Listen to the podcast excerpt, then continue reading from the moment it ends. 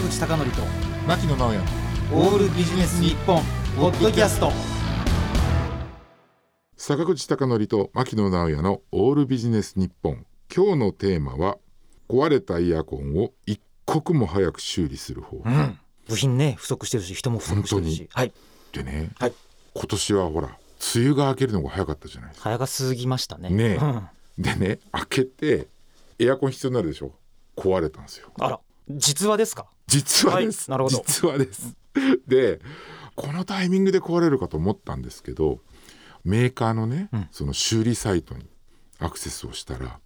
3日後に来ると。はい。まあ3日だったらまあその他の部屋にもエアコンってあるからなんとか我慢できるかなと思って。で3日後にサービスの方に来ていただいて見てもらったらね本当にびっくりするぐらいあっという間に治ったんです。ほ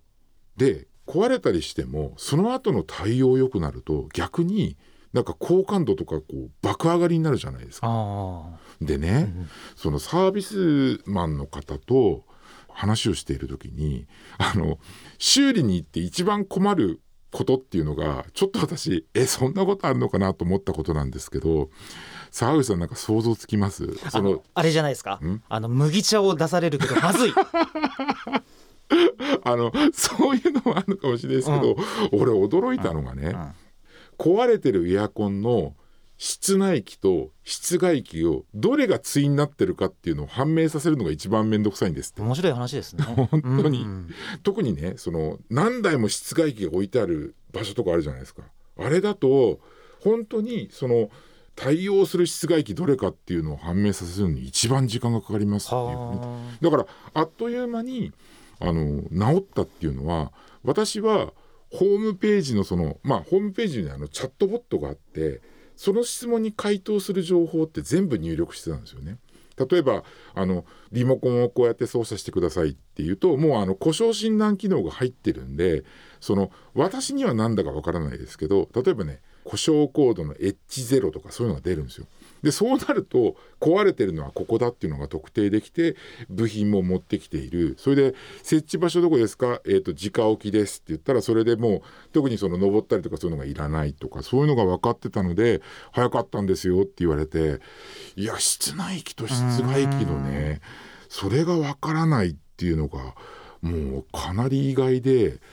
だからあの修理する時間って本当に10分とか20分なんですよ。でもそこに行き着くまでの時間をいかに短縮できるかっていうのがポイントだっていうのでえ そんなもんなの。逆にまあ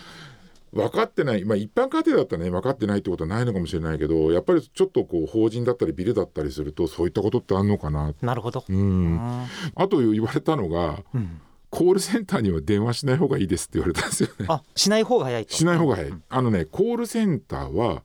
結局チャットボットとかで理解の難しい方がそこにやっぱ電話してもうだからそのチャットボットの内容全部いちいちこう確認してもらうっていうことなんでもうあからさまにやっぱり一人下手すると1時間2時間とかかかるっていうわけですよね。だからもしもチャットボットで分かるんだったらもうその通りにやった方がいいっていうのがあそうだったんだと思って。で本当にあっさり治ってあのいたので本当に良かったなと思ったんですけどだからもう一時期ねだって治らなかったら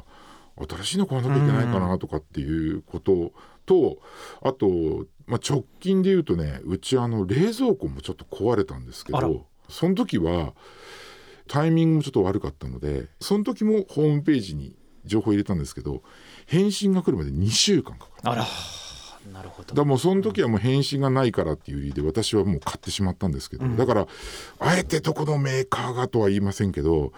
あのまずやっぱりそのホームページからちゃんと情報を与えるとやっぱり相手の方っていうのはその的確な対応をしてくれるんだなということで多分これからねそのエアコンの故障とかってあると思うんですけど、ぜひですねそのご自身がお使いになられてるエアコンのホームページとかご覧いただくと、えー意外と短時間にできるかなということで、今日のテーマはですね壊れたイヤコンを一刻も早く修理する方法でした。